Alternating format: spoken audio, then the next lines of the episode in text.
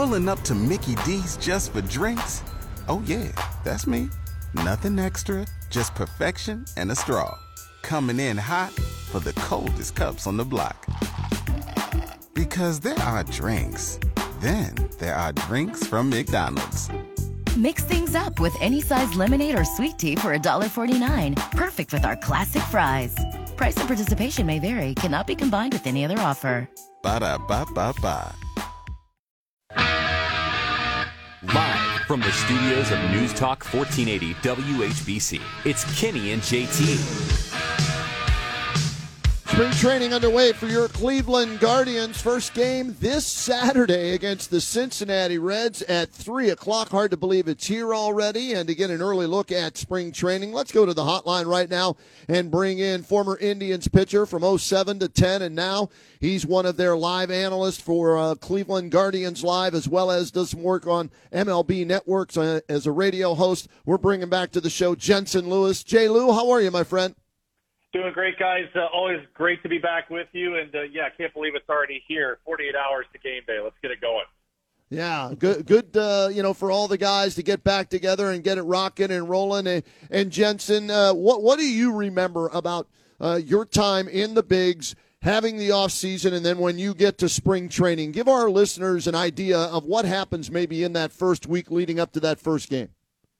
Yeah, honestly, Road, man, I go back to my first ever big league camp, which was 2008, and it was ironically the last year that we were in Winter Haven. And I think the experience for me was, coming off playing deep into October in a Game 7 of the American League Championship Series and having that offseason really truncated as far as rest and recovery goes, kind of 3 less weeks to let your body rest and get your arm back in shape. So that was definitely a transition from what does the routine look like, and knowing coming into camp that I was going to have a spot on the team, I could kind of segment things out as far as my workload goes to really start to ramp up on a different timetable than some guys that might be coming in trying to fight for a spot. So as it pertains to how we look at this year's camp, kind of the same thing where a lot of different spots where guys are going to be battling for positions, and a lot of young guys getting a lot of looks early in camp and probably throughout the middle to end there to decide who's going to be on that 26-man leaving to head out for Oakland. Jensen, last year's season different than this year's, especially at the beginning because there's no World Baseball Classic. Did we make much to do about nothing last year, or were these guys basically spent before the season started? Yeah, JT, that's always been one of the things that people point back to when it's either injuries or it's poor performance. Mm-hmm. And I do think there is some legitimacy to that. However, we live in a day and age now where you're really prepared probably by the end of December to come into camp, maybe even as late as mid-January, and guys could probably play a major league game for keeps probably by Saturday when we'll see guys go out there. It's not the old days where you use camp to get ready. So I don't buy too much into it as far as that being kind of the status quo, but I do feel that, Major League Baseball does a great job of trying to get these guys as much time to not only be prepared, but also to segue back into their respective big league camps with their respective teams. I think it'll be intriguing to see moving forward because it was such a big hit from not only the United States, but also internationally and growing the game. I mean, you saw the fervor of guys in the Dominican Republic and Venezuela and Japan and what it means to some of these international players, not only for them individually, but as a nation. You hear some of the Latin American guys talk about it as it means more to them than winning the actual World Series, which should tell you what the impact has been like. But as far as rosters go, it's kind of the same way when you look at some of the all-star games, even the NBA all-star game where you have the slam dunk competition, you got head coaches kind of holding their breath with guys jumping over cars and over people. And, you land one wrong way and you lose a player. So there's risk involved in anything, regardless of what time of year you play. But I don't think the World Baseball Classic is going away anytime soon. All right, Jay Lou, is this fair on my part looking at the Guardians this way? They're rebuilding the stadium. They're rebuilding the coaching staff. They're rebuilding the team. It's a rebuilding year for the Guardians. I wouldn't put rebuild on it, Roadman, but I can understand where you're coming from. I think it's a retool, or perhaps it's kind of a movement year for them. And I'll start with obviously in the dugout, and we know it's going to be way different without having a Hall of Famer in there and Terry Francona. It's just the nature of the beast. And Kenny, to be honest with you, I had a chance to talk with Holbert Cabrera, who coached, ironically, Team Columbia in the World Baseball Classic this past year. And he just told me the speed of the game is just ridiculously fast when you're in that spot for the first time. And so for me, regardless of who's on the field, I think that's the first thing I'll be watching for Stephen Vogt is what does the pace of the game do to impact his thought process, even as a former catcher, the first time he's been doing it, not only at the big league level, but period. And I think that in and of itself is where the fan base is going to have some patience. The first 3 to 4 weeks is going to be one of those onboarding processes, and even to a certain extent in spring training here as he goes through the next 2 to 3 weeks. But to me, that's where you find the difference makers of managers when you look at guys like Kevin Cash and Aaron Boone, who are really good in the American League side. Heck, you look at Bruce Bochy in Texas. He's been doing it forever. You put him back in there even after a couple of years off, and he's pressing all the right buttons. So it takes time. It takes experience. Nothing to take away from Stephen, and I think for him, he's even admitted himself he's going to be learning every single day, and I think we have to understand that watching this club. So the biggest thing for me is where's the offense coming from in the outfield, and who is going to be in that outfield. I think that's the biggest question to answer from a position player's side because it involves so many moving pieces. And if you get that figured out, then perhaps some of the other dominoes fall in place. Obviously, with no offseason moves, so to speak, as far as free agency is concerned, the strength of this team going in this season, again, is going to be starting pitching. As a big leaguer, Jensen, did you ever have shoulder surgery or anything like we've seen with Tristan McKenzie? And when we think about this upcoming season, and he didn't have surgery last year, are we looking at this thing and we're thinking, you know, fingers crossed that Tristan McKenzie's able to pitch and pitch well, or maybe even last, should I even say, all season long?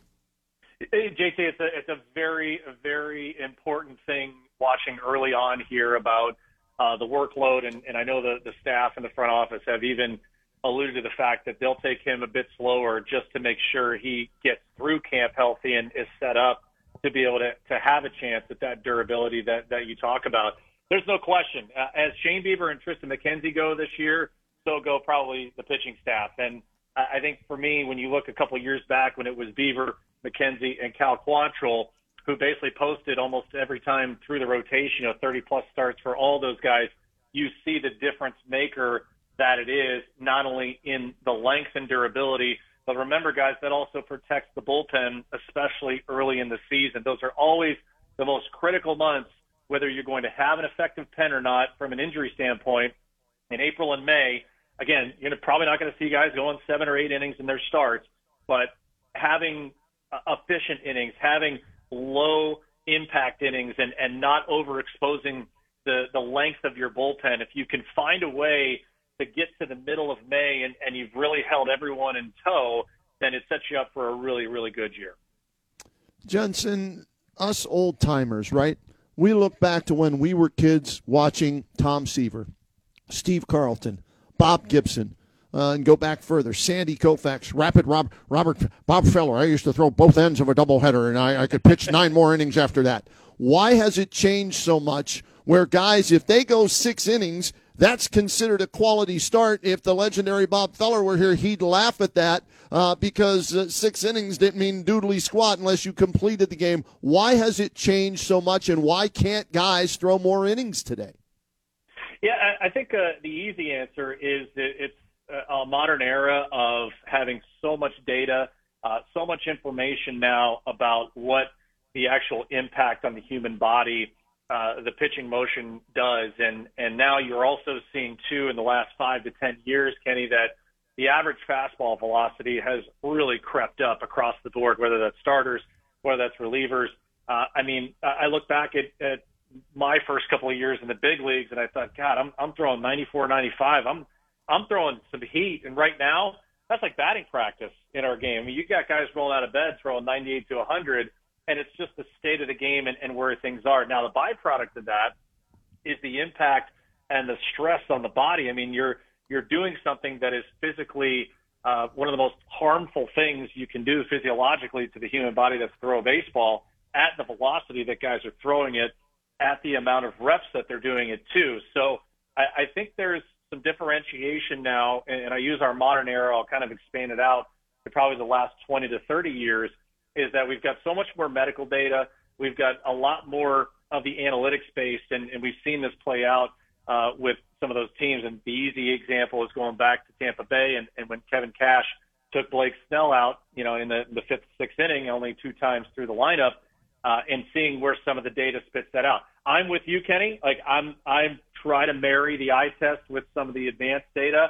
I think there's some, it's not a video game by any stretch, but I understand where the numbers help impact you from a day-to-day standpoint and also an entire season standpoint. But for me, I think a lot of it is predicated on you're seeing guys do stuff that just hasn't been done, and physiologically trying to catch up to see where the human body can handle that and where it can't. Jensen, I'm trying to jog my memory back to last season, towards the end of it anyway, or when they made the announcement that Stephen Vogt was going to be the manager. I can't remember for sure. Did you play on a team with Stephen Vogt or knew him previously? Actually, JT, we kind of passed, career paths, if you will. I was right at the end of mine there in 2012 and 2013 when he was making his debut, I believe with the Rays there in 2011, 2012. Okay. So somewhat ships passing in the night. I think we might have faced off against each other a couple of times in spring training. But in true catcher form, those guys remember everything. Mm-hmm. And at the press conference, when I got a chance to finally ask him a question or two, it's like we never left. He looked. He goes, "Hey, great to see you again." I'm like, "Gosh, it's been over a decade, man. A lot's kind of happened here."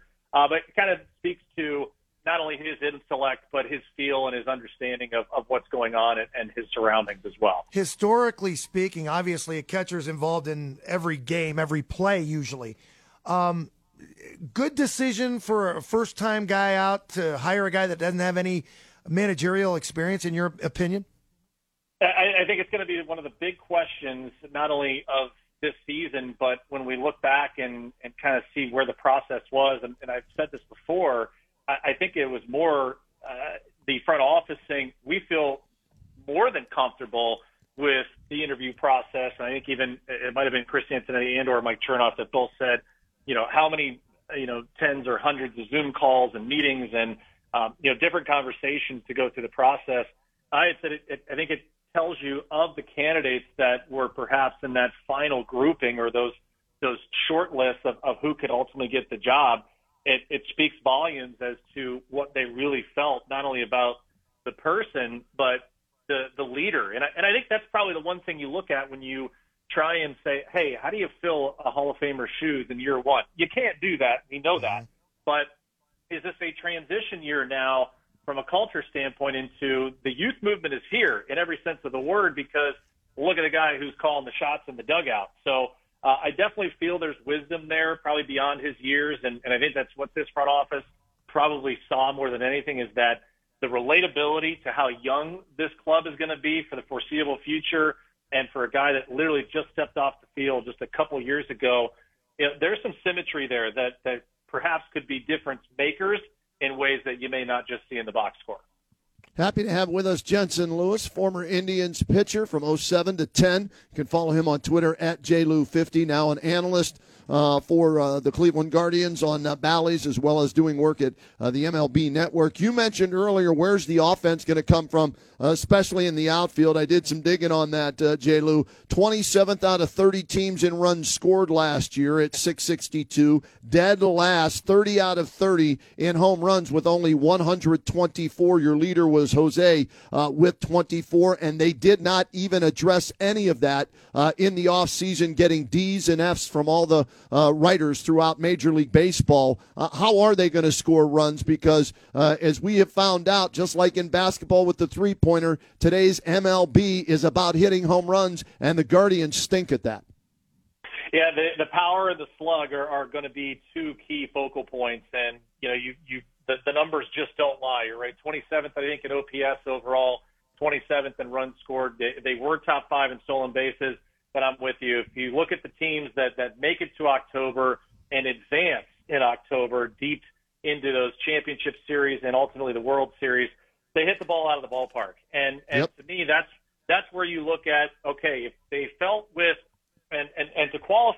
to, and I don't think it was going to be a big off season anyway from an acquisition standpoint, just with but certainly they were at internally with the guys and the kids they want to get a look at. But certainly the RSN issues were playing into not only just the Guardians, but you look at the world champion Texas Rangers, heck, the Minnesota Twins have cut payroll. They won the division last year. A lot of ownership and a lot of people I talk to nationally around the league, it's no secret. Those teams that were affected by that uncertainty, they not only didn't have cost certainty going into this year, but guys, remember that entire landscape is going to change beginning next year and beyond. So it's hard for some of those teams to make the long-term commitment, heck, even the short-term commitment. I mean, look, we got Blake Snell, we got Jordan Montgomery, we got Matt Chapman, we got Cody Bellinger, J.D. Martinez. You got some big-time names and some really well-established free agents that don't even have a home, and we're almost to the end of February. It is kind of mind-boggling, but when you think about it from that angle where teams just – they literally don't know what money they have coming in, at least from a base, that's hard to do business. And so – not an excuse, but definitely something that played into why the Guardians were like, okay, we got to see what we have, but also at the same time, we're probably not going to go spend a boatload of money. That all being said, I would look at Kyle Manzardo. I would look at Davison De Los Santos. I think you have to give Gabe Arias the opportunity to not only win the job, but have that opportunity at shortstop to really allow some of that power we saw last year come through. Yes, the issues against left-handed pitching were pretty alarming last year. Let's hope that playing winter ball this year helped work some of those kinks out. But you're right. Ultimately, are the answers in-house? We're going to find out here in the first month or two. But I do believe if they're going to end up being a contending club, you're going to have to go get at least one more power bat if one doesn't surface within the organization. I'll give you the reason that those numbers that Kenny Rhoda just gave you are deflated numbers, and feel free to use this on your broadcasts, because you're not going to be committed to Zunino or Bell for the first half of the season before you trade those guys. And they couldn't get the job done. And maybe these younger guys do manage some more offense. Yeah, JT, I would also circle Bo Naylor, too, as a guy. And I even ranked him as my 10th catcher in our top 10 list on MLB Network Radio when we went by position. I think he's got a chance to really have a special year. Also remember this, guys. Josh Naylor was on pace for 30-plus homers and over 100 RBIs before he had the injury. I think as long as he stays healthy, maybe he doesn't replicate last year, but he's got certainly a great chance to hit 25-plus. Andrés Giménez, too. I mean, it for a while there, it was tough sledding, and then he finally turned it on and got moving. So internally, you've got obviously the easy three there in Giménez and J-Ram and Josh Naylor. I'd add Bo Naylor there from the catching position. We've been screaming for offense from that spot. I think he's in a better frame of mind this year, knowing he is the catcher from day one, and that's a huge relief, especially for young players, how he's able to handle the staff and his offensive performance at the same time. He's got a great mentor in Austin Hedges to help him out there, but you guys are right. You got to hit the ball out of the ballpark if you want to play October baseball. I made this note, Jay Lou, as we end our conversation with you. I looked it up on my phone. The Phillies and Astros and Diamondbacks just scored a total of 17 runs in their 3 wins yesterday in the postseason, and 15 of those 17 runs were driven in by home runs. So if you can't hit the ball out of the ballpark, you can't win. I don't care. Tell me stolen bases, WAR, OPS, all that other crap. No, hit the ball out of the ballpark and you have a chance to win. So we'll see if the Guardians' young kids can start doing that. If not, it could be a long season, Jay Lou. We hope not, but we'll have an opportunity to talk with you about it as the season rolls along, all right? You got it. Sounds good, boys. And, hey, anyone looking to come over to the Pro Football Hall of Fame Luncheon Club on Monday the 26th, I'll be speaking over there. Excited to get back down there and talk with everyone. So looking forward to being with you guys, too, as well. There is Jensen Lewis, former Indians pitcher, closer, and now an analyst breaking down the Guardians in spring training.